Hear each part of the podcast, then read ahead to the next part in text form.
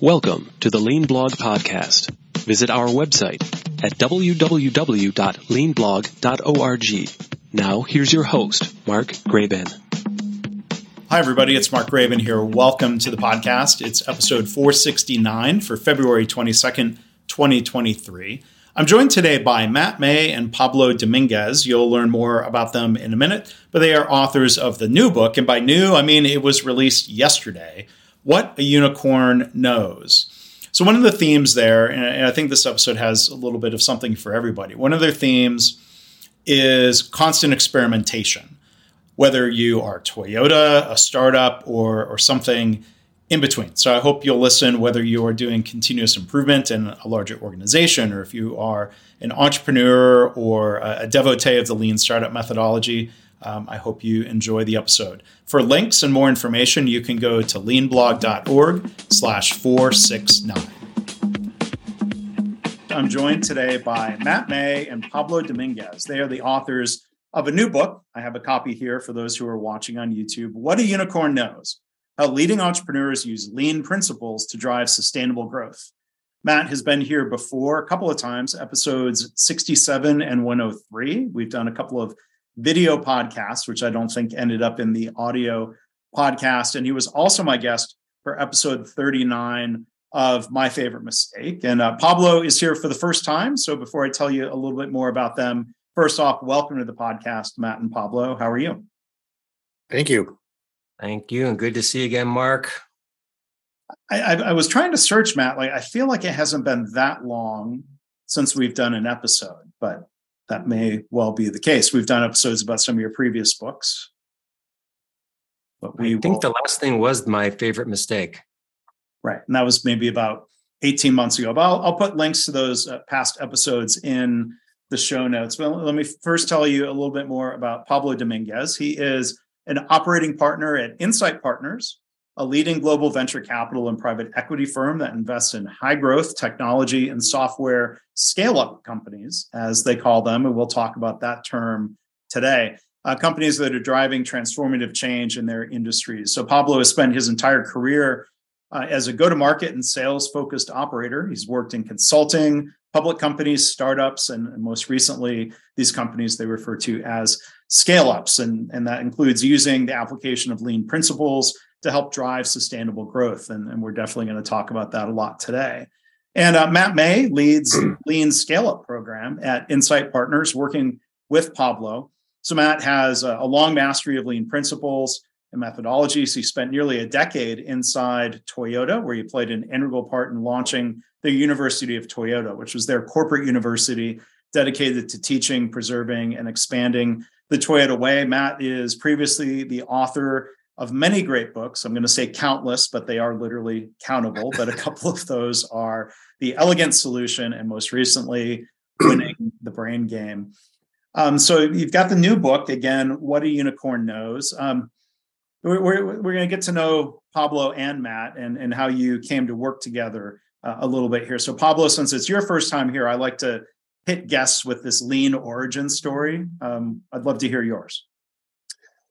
Yeah, thanks so much, Mark. Um, well, my lean origin story starts with Matt May. Um, Matt and I have been working together for 11 years. Uh, I was lucky enough to work with him at a public company 11 years ago where he helped us solve a lot of our issues uh, within the sales organization. And then, given the success we had there over multiple years, uh, we worked together at a startup I was at after that um, working both in sales, uh, post sales services, and HR, solving uh, issues there. And then I joined Insight Partners about four and a half years ago and uh, couldn't imagine not leveraging Matt's skills. So Matt's been helping us here at Insight uh, really tackle a lot of the uh, you know growth challenges that our portfolio companies may have and applying lean to those. So really excited to share uh, a lot of what we've been working on. Yeah, and you know, I want to ask, going back to some of those early days. I mean, what hmm. was the context of the role you were in at the time, Pablo? I mean, like what what resonated with you about lean in general? Yeah, and I think this is why we wrote the book. So I was running global business operations for a Fortune 250 company, um, supporting around 8,000 salespeople, 12 business units, and most of lean is bred in you know manufacturing or in product development and what matt and i have been able to do is sort of flip that and apply it to the go to market lens right and so uh, in that example in the public company we basically look to streamline the quote to cash process right? So as a lead comes into marketing gets converted into an opportunity in sales gets closed and then you know goes to implementation and a customer starts getting value that process over time as any company as you add more people technology there's technical debt becomes fraught with uh, waste. And so matt helped us really identify how to remove a lot of that waste to decrease the time to value um, which was really transformational so love that we've been able to apply it more to the marketing and sales and post sales lens versus the traditional lens that most people are used to yeah now, Matt, let me bounce it over to you. I mean, what, what Pablo said there sounds almost exactly like the old Taiichi Ohno line, something to the effect of all we're doing is trying to reduce the time between receiving the order and receiving cash. Is that directionally correct? Or t- tell me more about that idea of just compressing that time. It's not only directionally correct. It's literally correct. Okay. Um, it, it's it's it's one of the stories that I don't think gets told much in much of the traditional lean literature. But having worked in the sales and marketing arm of Toyota, um, it was a story I think we heard more often than you know our counterparts in the in the I don't know parts distribution, the manufacture, the, the production side of the business. And I always sort of called it the dirty little secret that this was all about getting cash in the door. Uh, and what's the easiest way to do that? What's the shortest route to doing that? What's the cheapest, most cost effective way of doing that? Because Toyota sort of sprang from the dust and rubble, um, at least in the car part of the of their business following World War II, didn't have a lot of resources, and I've kind of maintained that genetics all the way through. But I just thought that um, I think one of the first things I said to Pablo and his team um, those 11 years ago when I took them through the official University of Toyota uh, lean simulation, which to this day we use with tech forward companies. I said, here's the secret. It is not about quality, cost, speed.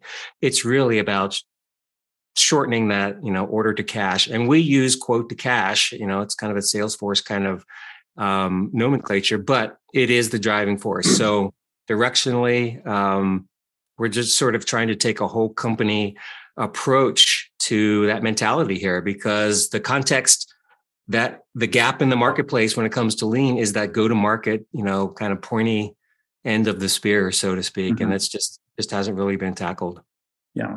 So then uh, coming back to your story, Matt, in, in recent years, how, how did you come to work formally? You know, we've heard kind of Pablo's side of you know past experiences and wanting to bring you in what's your perspective on um, you know starting to work together and being part of insight partners uh well you know it it I have followed Pablo um, in every time he's uh, gone someplace. Um, he's looked around as a good leader does, and basically says, "You know, things are good, but I know they can be better." Um, and one of the things I think that makes us work well together is the fact that we're both operationally minded.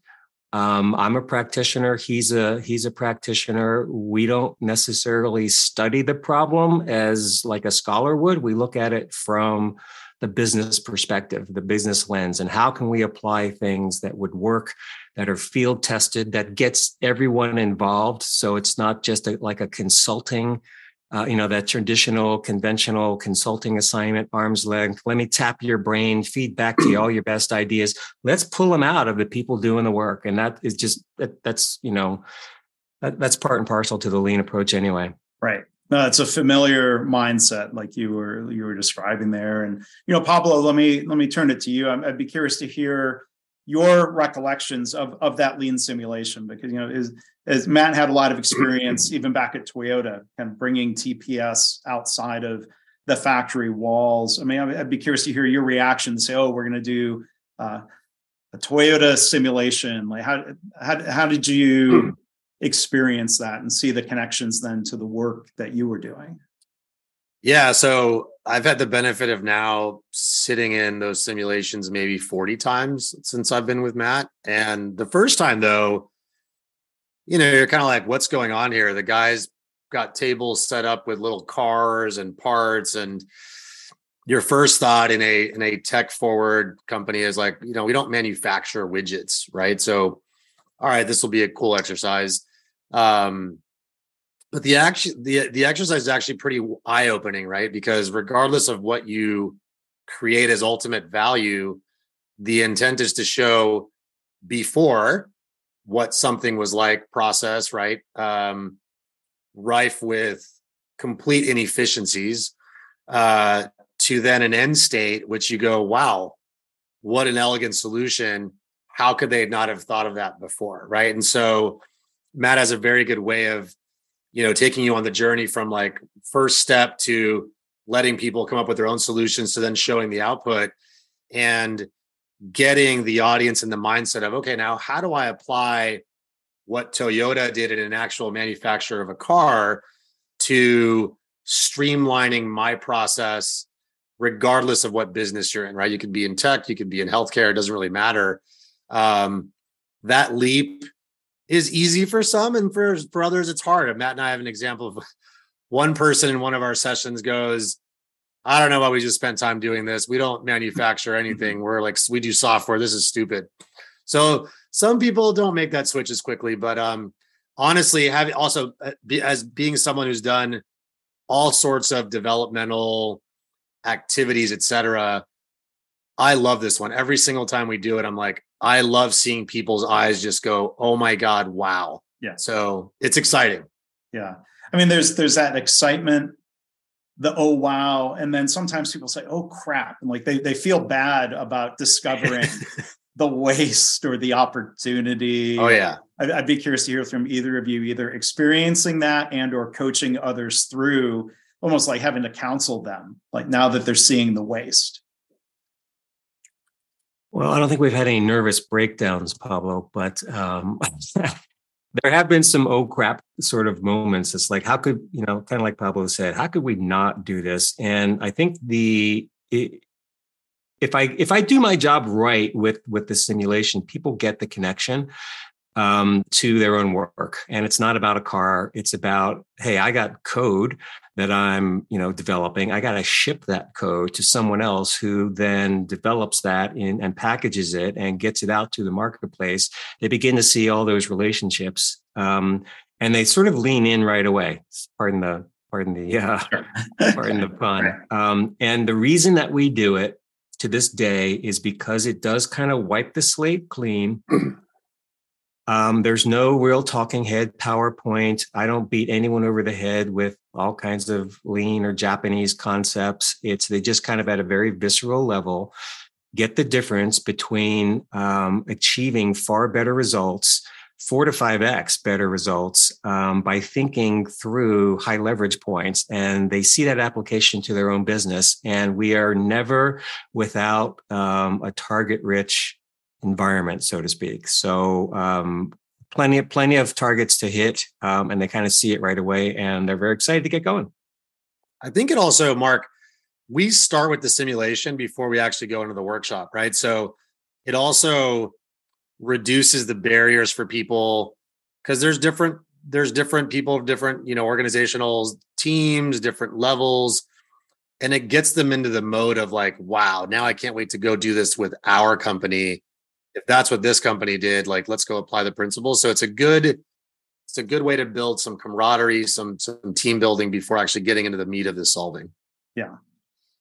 So let's let's talk about uh, the book and and and how your past experiences have have led to this. The book again, uh, what a unicorn knows. First off, the word unicorn, you know, within startup circles or investment circles. I mean, I I think Facebook is one that was considered a unicorn. Um, what, what what's meant by that term? Pablo, take it away. Yeah, so it was it was coined by Cowboy Ventures, um, and we'll use the term as it was defined by them was any company, public or private, valued over a billion dollars, right? And so typically now people sometimes say, well, hey, what startups are being valued at a billion versus public? But um, at the time, back in you know 13, 14, um, there were very few unicorns per se, right? So um, I think you know that's sort of why the term is used. It's this magical, you know, beast that is that is difficult to attain. Obviously, last year um, we saw the number of unicorns almost double year over year in terms of prior years, if not almost triple, um, just because valuations were you know growing at different rates than before. Um, it doesn't take away from the fact that the reason why we've called it, you know, what a unicorn knows is what do some of the best unicorns that have been out there, what do we see um, for those companies that are successful? How have they been able to drive sustainable growth to maintain that status um, and continue to grow effectively versus um, those that have not? So we wanted to share what those principles are, what people should be aspiring to if they want to build a sustainable business that has significant growth over time. Mm-hmm. And, and we're lucky. We're, oh, oh, go sorry. ahead, Matt. Sorry. I'd say we are, we are we are quite fortunate in the fact that if you think about how most books are written, not every book, but but many books, including ones that I've written, Mark, you've written, um, the the sample size is quite small, um, and it's often um, sort of biased. We have this this unbelievable uh, playground, so to speak, of over 500 uh, software companies, and to be able to say what separates the best from the rest, even among those, is something that very few people uh, can do. Scholars will uh, won't don't have that. Um, most people have, you know, at most maybe a dozen, couple fistfuls of companies that they can point to, cherry pick. Um, when you've got a huge sample size like that and you can see patterns, um, you can take kind of this whole company perspective um, overlaid with a lean mindset. And I think there's something to walk away with there that doesn't exist in the marketplace right now. Yeah. So what you know, you uh, you know, Pablo, you mentioned that Cowboy Ventures definition. You know, follow up question for you or or Matt. I mean, what what's your definition, or is is there a consensus modern definition, or do, do you have one that, of your own that you prefer? It's just, it's the same. I think um, it's either all public and private or just private, right? So um, I think sometimes people, when people say, well, what are the top unicorns today? Sometimes they meet the ones that have not gone public yet. Um, but for the purposes of when we're making discussions or the book, we've stuck to the original definition just in mm-hmm. case people are, are confused. So, but as with anything, the question is, how do you get from here to there? And as, as you looked at those companies, I mean, where, where, where did you, where did that access come from? Were they, they companies that Insight Partners had invested in or others in your network? Yeah, it's a mix of both. Um, to Matt's point, um, we've had the benefit at Insight of, you know, minting over 75 plus um, uh, unicorns ourselves. Uh, Matt and I and I, Matt and I have had the benefit of working in the public markets also with other uh, public unicorns. So I think the the experience of working both with those public companies and also the broad portfolio at Insight, but also working with non-Insight startup companies that are valued at a billion plus because they're it's an ecosystem that we also work with as well. So I think those three data points have allowed us to triangulate what good looks like and the pattern recognition that we have um, has helped us sort of form some of our you know uh, our basis for our opinions and facts. So before reaching that that state of unicorn you know there's this progression that seemed to spell out and hmm. talk about in the book going from startup which could mean just barely off the ground no customers yet pre-revenue to the scale up. So you know i guess it brings us back to the question of what do you mean by a scale up and and when does a startup get to the point where they might say okay scale up is now a better label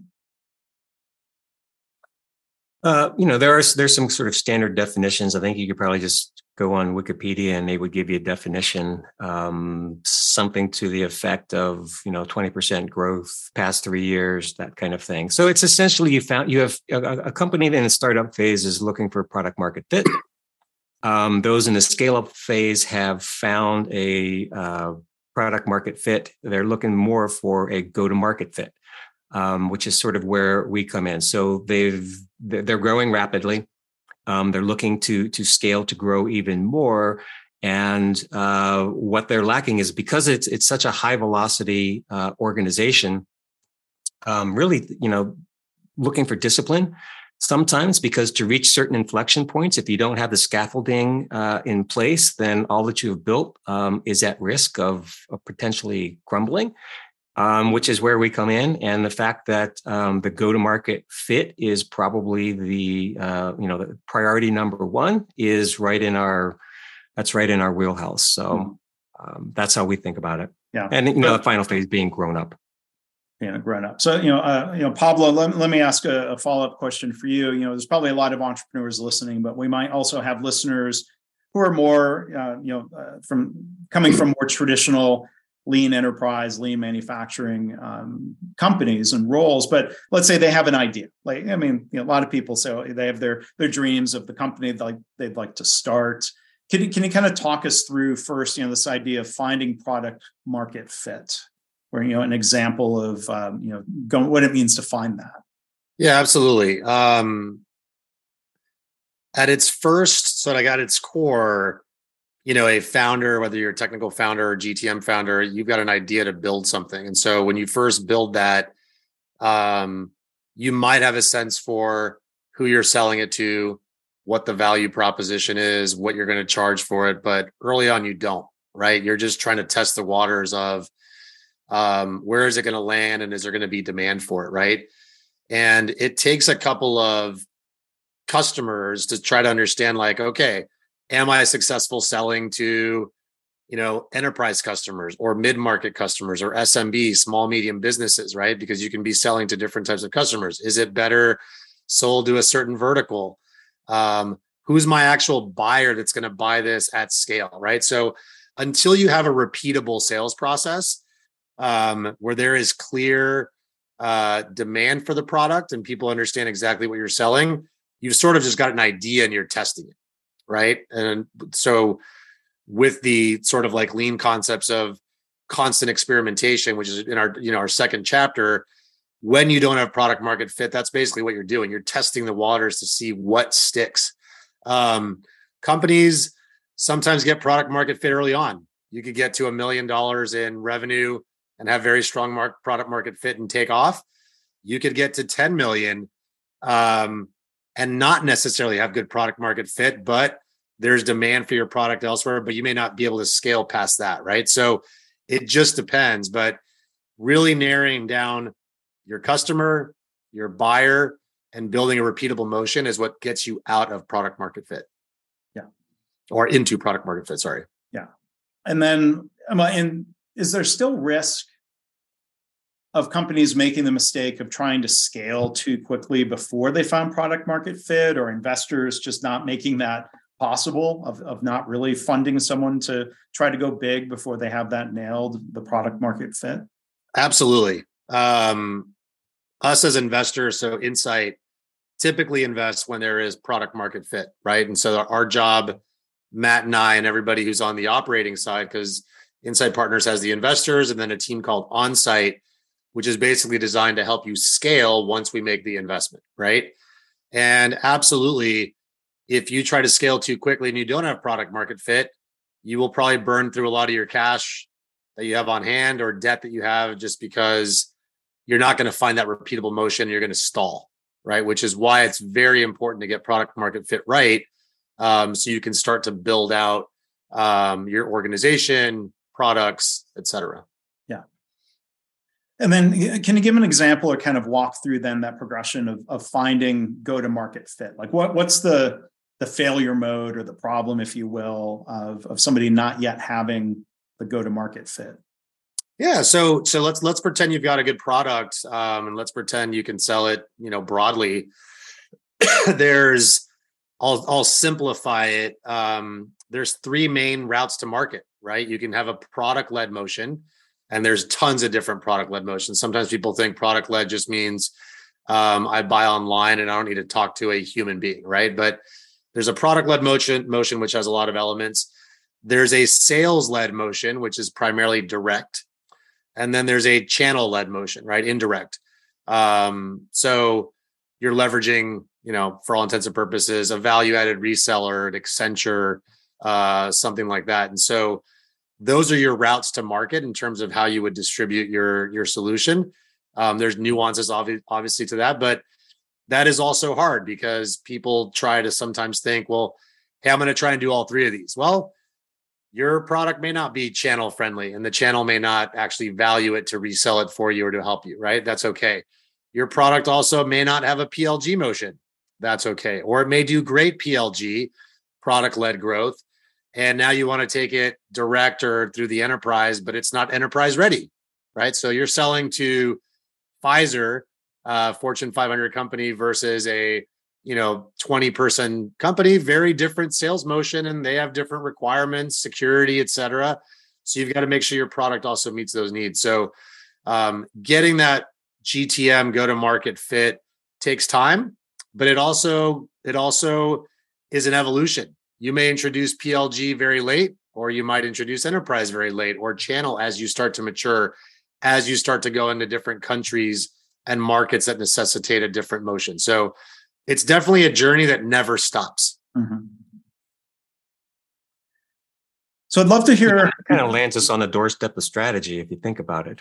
Yep. Um, uh, you know, and there are, and not to be critical, but there are tools out there, like for example, and this is right to Pablo's point, um, tools out there that are widely uh, in use, like like say the business model canvas, where there's room on that canvas to talk about channels, to talk about uh, customers, relationships with customers, um, and the problem with them is that they don't allow you to prioritize the best use of your resources because you can't do everything that you want to do. You strategy is, and you know, our very first principle is strategic speed, um, which is is really the drivability of the of the vehicle we're calling a, a scale up. Um, if you think about it, um, but you have to absolutely make choices on where you're going to focus your resources and most importantly, where you are not.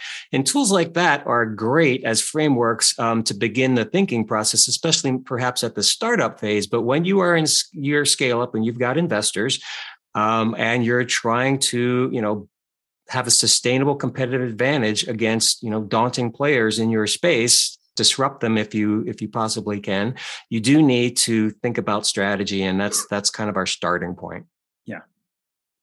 So i want to come back and, and talk more about that theme of constant experimentation. You know one, one kind of follow-up question what you, you were just saying matt or maybe you know pablo can um, chime in on it too. I mean you know so you, you talk about being ready to scale and investors know you have product market fit and you're scaling. Do investors want to hear about constant experimentation? Like, do they realize that's just how it is with companies at this stage, or do they sometimes want more, if you will, certainty than a tolerance for that constant experimentation? I think it depends. And I think that's why we exist, right? I mean, the investors are there to invest money and help you determine what the optimal, you know, exit is going to be from a growth perspective the operating teams that we have are there to help translate hey in order to get there we might need to take these steps. We might need to test the waters etc um, obviously it's tough sometimes right? Like if you keep failing on your experiments you're going to get pressure on like well why are we wasting time doing this right? Um, if you have a track record though of failing and then turning those failures into successes i think obviously you'll have more leeway with your investors and teams. So just be thoughtful depending on who you are and who you're working with. Um, the tolerance for experimentation and failure uh, may may drastically vary kind of like being a parent right? Like kid takes a lot of risk but ultimately nothing happens and they're okay you're fine with it right? If they're constantly always getting hurt you're probably going to keep a tighter leash on them so. Yeah, and I would add to that that there is a fine balance, I think, between being in constant beta mode um, and having a reliable motion for bringing a concept into commercialization. Yeah. And that's really the focus of constant experimentation. It's not because it's fun to experiment in a lab that we call a business. It's because if you do not, and you begin to grow and scale and you ride on your past success, it won't be long before you are struggling in the marketplace. Competitors are eating your lunch, if not you for lunch. Um, and it's just a competitive imperative to do that. Um, but it does need to be business related. So I think a lot of people make a mistake in thinking about experimentation as what we learned in seventh grade science, where you're trying to, you know, prove or disprove some universal truth. Here we're we're talking about business experimentation where the factors of success and what determines you know failure and success is around business dynamics the business indicators. It's revenue right? It's cost. It's all the drivers of, of a business. And that i think sometimes gets lost in all of the uh, you know, make nice, you know, continuous improvement stuff, and never forget the, the genetics of continuous improvement. Right? It it came about in, in mm. wartime. So, and we're in a war right now, right? Every company that we work with is feeling under the gun, so to speak. Mm-hmm. So, you know, you, you, you talk about this um, constant experimentation, and you know, you can see that being the culture in a startup. Um, you know, Toyota at different stages there, I think, including some of that history you're alluding to, was a startup. I mean, when they first entered the car business. That was a startup on top of the old weaving loom business. And then, like you said, after the war, maybe they were, you know, restarting in, in, in different ways. You know, as as as a company grows, you know, one, one thing you write about is, uh, you know, it's a, a, phrase I've heard from Toyota people: big company syndrome. I've heard it called big company disease of um, avoiding that or not wanting that to set in. I mean, what what have you learned, Matt, either from the Toyota experience or you know experience working with other organizations how do you help guide the leaders of an organization to not lose that startup-y scale-up-y constant experimentation as, as they become a grown-up company uh, it's not losing sight of the fact that innovation needs to be a strategic priority, a company priority at, the very top. If a leader loses um, that focus and says, "Man, our product just don't break, don't break it. It's working so well. Let's ride this wave um, as long as we can." It is a death knell because what happens is experimentation um, and the engine, the engine being experimentation of innovation, now gets you know put to the side, and then as the company grows, costs balloon and you know there's more people now. And gosh the product is the same. So well how am i going to justify my existence? Well i got to come up with a program and i got to sell it to the leaders right? And that costs money and those programs proliferate. And then all of a sudden gosh the product is now a little bit obsolete. It's a little bit old looking long in the tooth. We've lost the chops on how to experiment and how to innovate. And all of a sudden, the costs uh, have to be cut back, and there's a freeze on all the programs. And all of a sudden, you're at a standstill. So it begins at the, you know, at the leader level. And one of the, the portfolio companies that we work with has actually made their business about constant experimentation um, at scale. Right. So we have an interview there with uh, the CEO of, a company that there that is their business is is helping other tech companies um, experiment. So. Mm-hmm.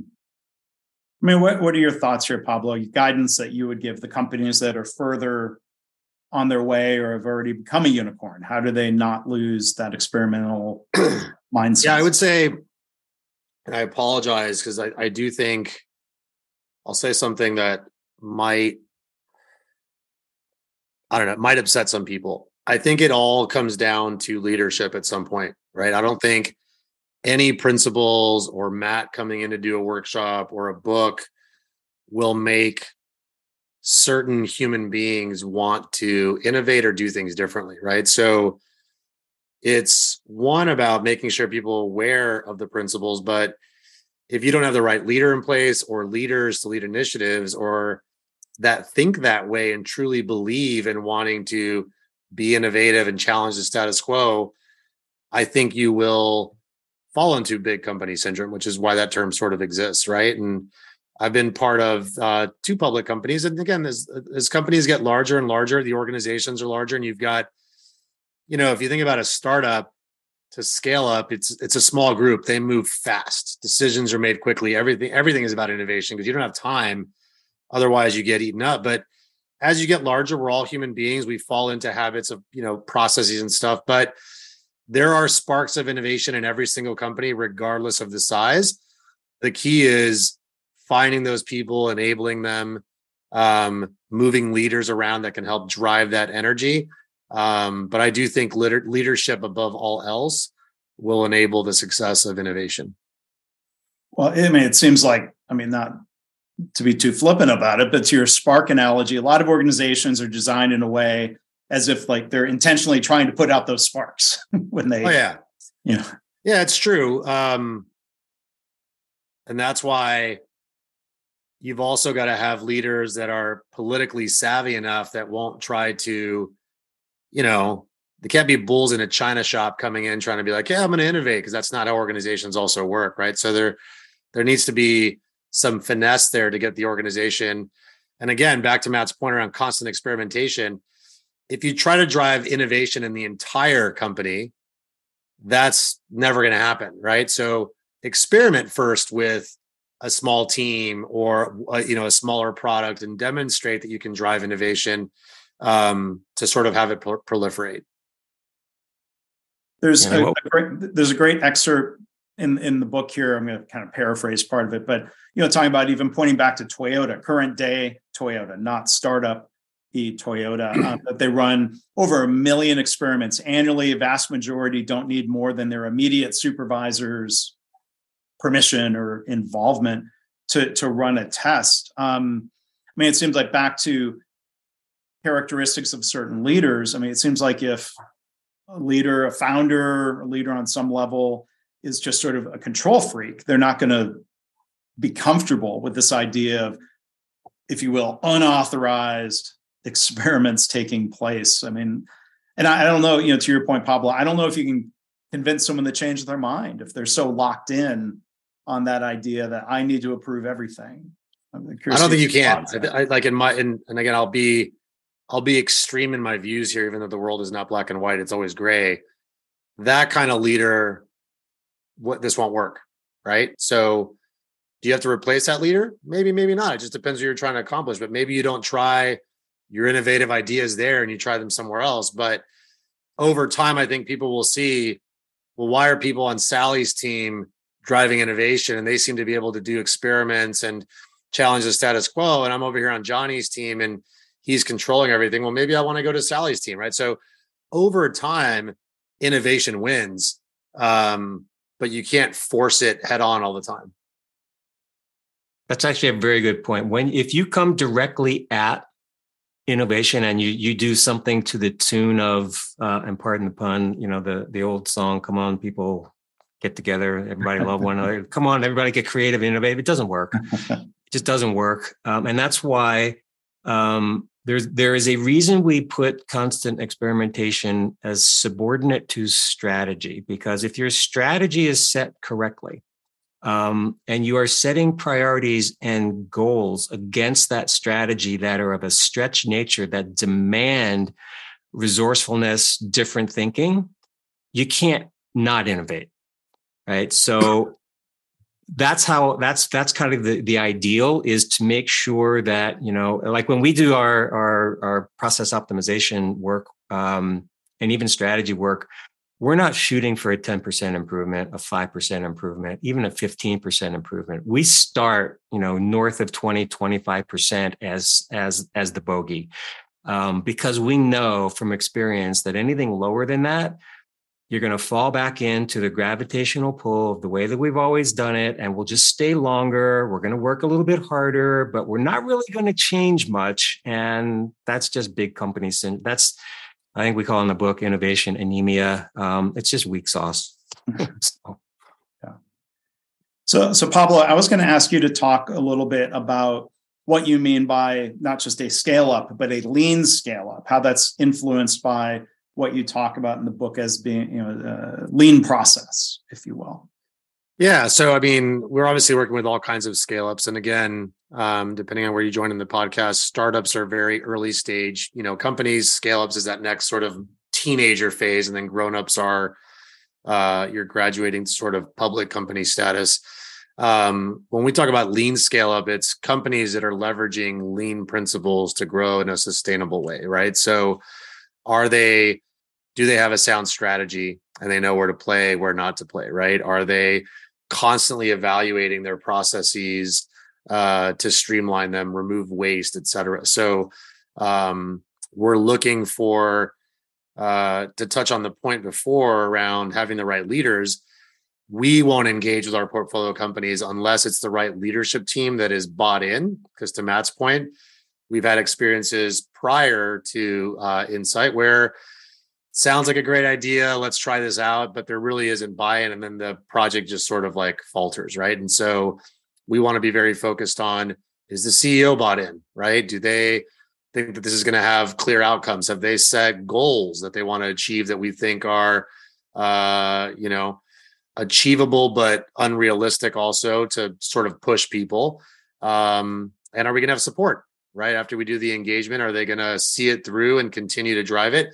The most successful companies take the work that we've done. So when Matt does his workshop and make it part of the culture. So it's not a one and done. It's hey, I want to build a PMO office now, a project management office now to help me do this internally. Uh, and Matt's done a good job of training the trainer at some of the portfolio companies. So that's what we mean by a lean scale up is those companies that are sort of embodying um, the basics of lean and just leveraging it to grow more effectively. One of the nice I, would call it a luxury mark um, in the lean work because oftentimes pro- process improvement isn't at as I referred to before, the, the pointy end of the, the spear, which is revenue impact, right? A lot of it is cost focused. Um, then the, what I love about the work that Pablo and I get to do is we're working with the sales and, and marketing motion where every time we do this, we calculate a what's at risk revenue wise yeah, productivity wise, but more importantly, what's at risk if we continue doing things the way that we are doing? Nothing gets management or the board's attention more than if you start talking about revenue. And that is a luxury. Um, and that helps propel any kind of capability transfer. You're not trying to push water uphill, so to speak. It's like, wow, there's $17 million that's getting pushed in revenue. What the heck? Um, and if you, you're telling me if you just tweak this one little step just a bit, you don't have to throw the baby out with the bathwater, um, that I can capture that back and even do a little bit better. I'm all in. Oh, and I'm not going to have to spend any more in terms of uh, headcount.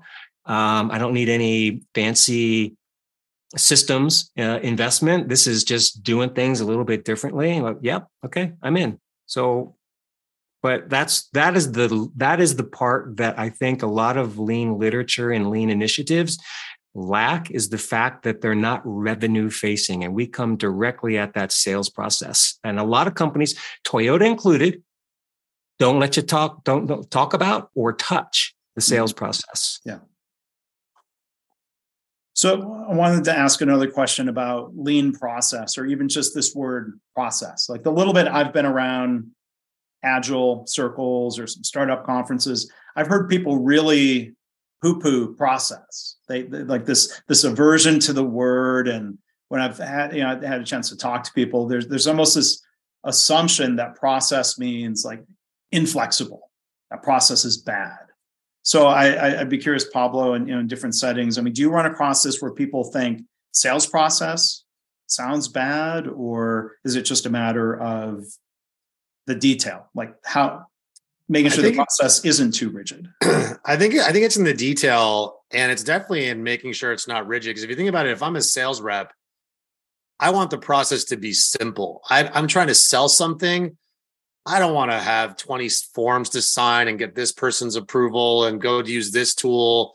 And then to get paid, I got to do X, Y, Z. Right. So for us, it's all about having process is important, but making that process as simple as possible, not only for the rep, right, for the person making the sale, but also for the customer. A lot of the work we've done is also the customer doesn't want to be sending contracts back and forth 10 times. Like, why am I sending it? Well, it's got to, it's got to go to this department and this department. They don't care, right? They want it simple. And so the beauty is just the simplification of the process. However, cumbersome it may be because they're all cumbersome, right? Which ultimately, to Matt's point, results in reduction in time to value, which is better for the customer because they get to use your solution, and it's better for the business because they're um, you know recognizing revenue that much quicker. Yeah, I mean those, those are familiar themes of reducing waste, making it easier for people to do their job, whether they're on an assembly line or in an operating room or um, selling software, and and make it easy for the customer to do business with you. I mean, those those also yeah. pretty core lean principles. Yeah. Yeah, and especially in today's environment where I mean everybody's read the news, right? Where there's reductions in force. And so if I have two less people working on a process, well then I hope to God that process has gotten simplified because I don't have enough people to do the cumbersome process before, right? So not that you should be doing this when there's a time in crisis and Matt's Matt's been great to talk about lean and the companies that have done really well are those that are constantly thinking about how to do this whether it's a boom or a you know harsh economic condition right? Because those that when we're in a bull market are always experimenting and thinking how to get better are the ones that can scale more effectively. You know fun fun fact um and this is this is um something i think you know i don't know if pablo you agree but i think one of the more innovative things that we've ever done together is to bring some sales teams together in cross-functional teams and include, for example, chief legal counsel in the Kaizen sessions. Um, and interestingly enough, the, um, because oftentimes, and nothing against uh, attorneys, um, but in the sales process can be gatekeepers, and those constant revisions to a sales contract can slow things down. Salespeople hate paperwork. Um, I got to work a few months in a in an automotive retail dealership when I was at Toyota, and gosh, uh, the paperwork is just is drowning. Mm-hmm. But that lawyer turned to turned out to be sort of the champion uh, internally to to this is such a great new process. This is like wow, this actually saves me time and, and work. Wow. Mm-hmm. Um, so I, I don't know. How if you think that's one of the more creative, innovative. No, I agree. That's that's why we include as broad of a cross-functional team because sometimes you're surprised as to who actually understands why we did something a certain way and goes, well, gee, maybe you're right. We shouldn't be doing it that way, right? Like, um, so we love having a very broad uh, participation rate when we do these sessions. Mm-hmm.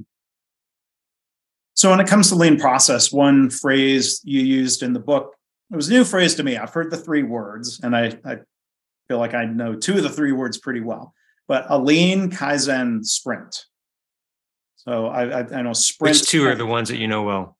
Um, the word. Well, I, I this feels like I, I, am setting a trap for myself. But I mean, the the words lean and Kaizen, I think I have a decent understanding of. The word sprint, I have heard. I've never participated in a quote unquote sprint when it comes to say software development. So um, let's just turn it back to the question of what is a lean Kaizen sprint?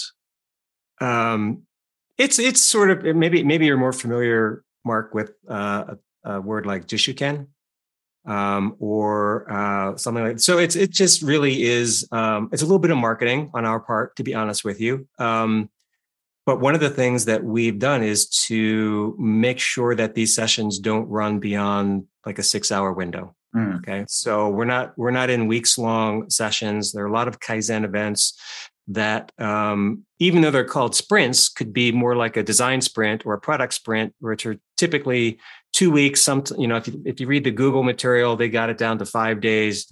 Um, but our sprint is almost like a hundred meter dash, um, to be honest with you. So inside of a six period, six hour period of, of time, we will have multiple teams working simultaneously on sometimes the same targets, sometimes different targets, but we will emerge from that six hours with a fully blown experimental test of a solution uh, after having mapped out the process, decided on a problem, calculated the impact, five wide it, um, come up with a countermeasure or solution, new process tweak, step, what have you, thought through what would have to be in place for it to be successful. And here's our hypothesis, here's our experiment, and here's how quickly it's going to be done and who's going to own it. And they're off and running. Mm-hmm. Um, that is not, I don't think, a traditional way of thinking about Kaizen in general. So, lack of a better word, that feels like a sprint.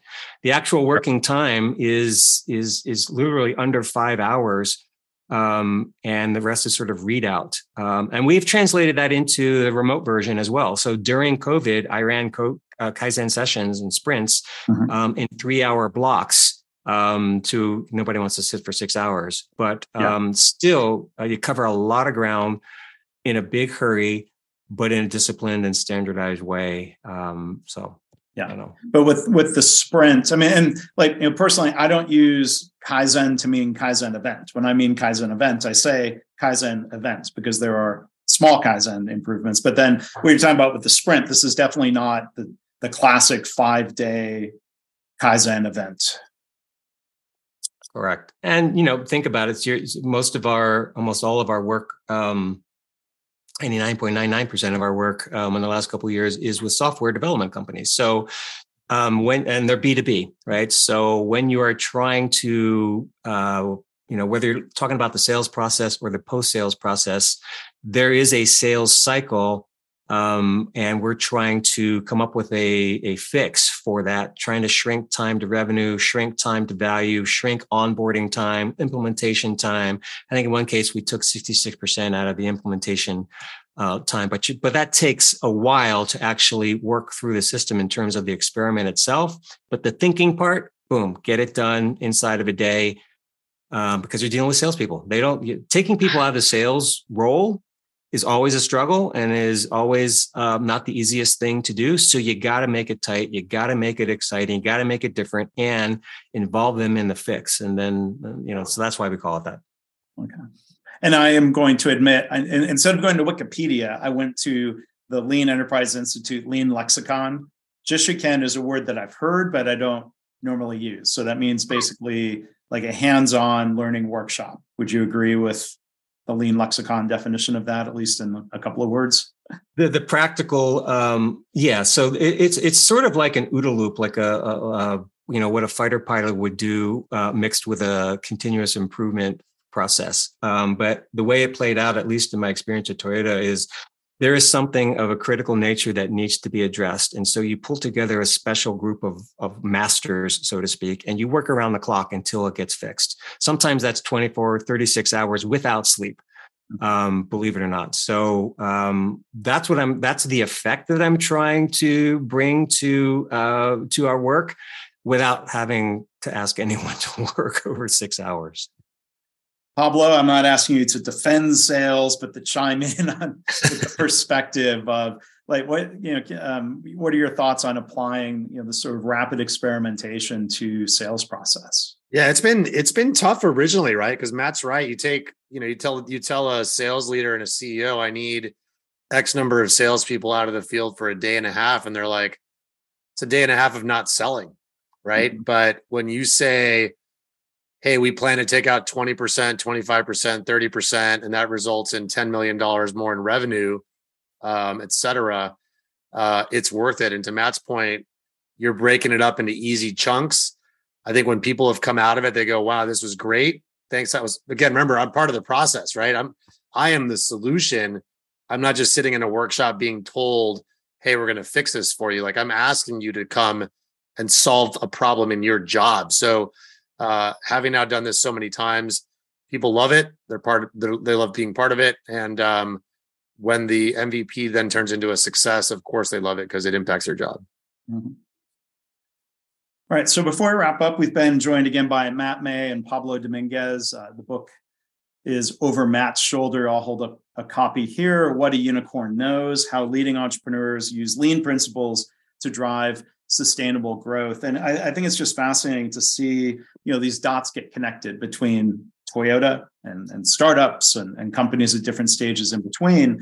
Um, the final question I wanted to ask and, and, hear a little bit from each of you about um, esprit de corps or you know building team spirit and like lessons that come from um, Toyota or, or even you know other good examples of of having that team spirit how, how would you describe it maybe matt let me ask you first and then pablo like what what do you draw on from toyota that's transferable in terms of esprit de corps uh, Toyota struggled with this. I'll be quite candid. Um, you know, their their management style is um, it's the best way to put it. They were casting about looking for other models, and um, one of them happened to come from an unlikely source, but it came from uh, the Jet Propulsion Laboratory um, here in I'm in California, Pasadena, California, part of NASA. And there was a gentleman um, who was a project team leader for Mars Pathfinder who had written a book called High Velocity Leadership. Hmm. Um, regular guest. Uh, coming in to talk to University of Toyota uh, sessions, and I learned a lot. And he had this uh, grease and glue model of leadership, and it just always, pardon the pun, stuck with me.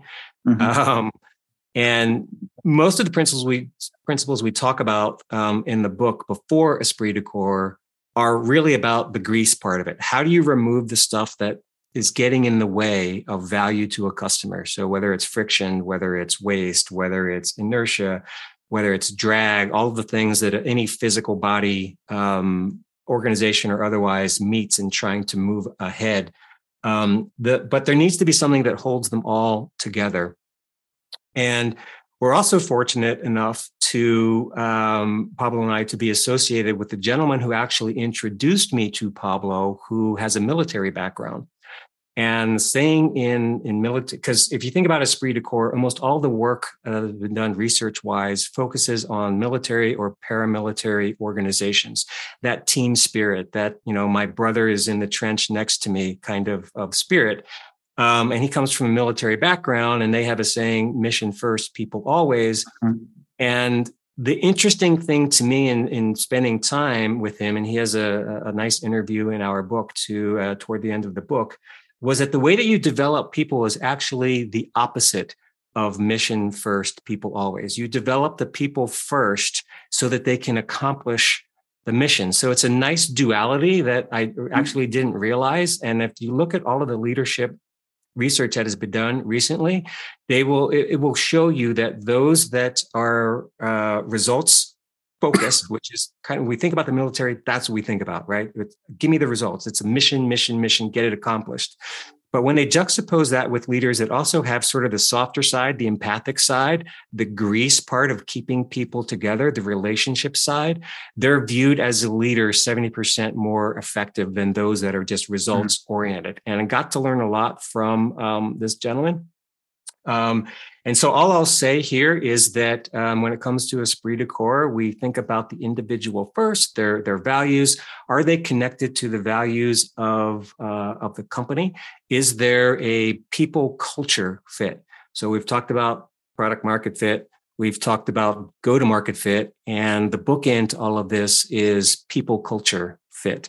Mm-hmm. Um, because without that, um, at, at the end of the day, um, what are you, right? Because we, you know, a company isn't isn't anything more than you know a collection of human beings. So mm-hmm. we had to have that element in there. It's what keeps things together, and that's about all I can really say. I am not a leadership guru. Uh, uh, you know, by any means. I don't think Pablo would say that he is uh, a guru, but he is a leader. And I think he sort of understands that mission first, people always, and you develop it in the opposite direction. And, and Pablo, you know who I'm talking about. Yeah. So, Pablo, let me turn it to you, um, maybe for the last word on this of, of building team spirit, either within sales or even like more broadly. I know, like sometimes things get dysfunctional within a company. There's finger pointing across different functions, especially, let's say, the tech side of a company and the customer facing side of a company. That doesn't happen at KaiNexus, by the way. So that's not who I'm thinking of. I'm wearing their shirt. I just want to be clear. That is not at all that previous organizations have been around. But um, let me bring it back to the question, Pablo. Like your thoughts on esprit de corps, either within sales or more broadly. Yeah, I, I, will echo everything Matt said. Um, I'll give you an analogy. I, I, don't row, but if you look at uh, you know university rowing teams, um, you could argue that if you applied lean principles, you've got the fastest boat, the lightest boat. You've done the mechanics. Your oars are perfect. But think about what happens. Like all that is useless if you don't have the people that are rowing on the boat with the person telling them how to row rowing in unison and working together, right? All it takes is one person, one person's oar not to be rowing, and it doesn't matter the efficiency of the boat, et cetera, or the quality of the water, et cetera. Um, so it's tough. Organizations are living, breathing things, right? Because they're made up of humans with egos.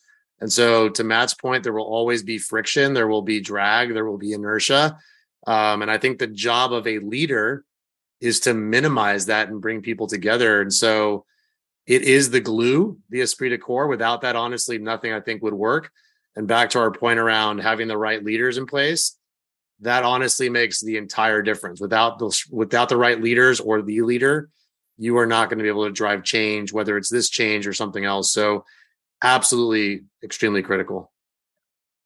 And I'm going to embarrass I'm going to embarrass um, Pablo right now and just tell him and and you that if if you had to ask me what Pablo's superpower is, it's it's building a team. There's a healthy percentage of people on our team um, that have followed him um, at his request, obviously, through the same number of iterations of his career that I have. So probably a third of the company are folks that I've worked with and folks in our portfolio companies. So if, if you know, he knows whereof he speaks when it comes to this, far better than I ever will. Thank you, Matt.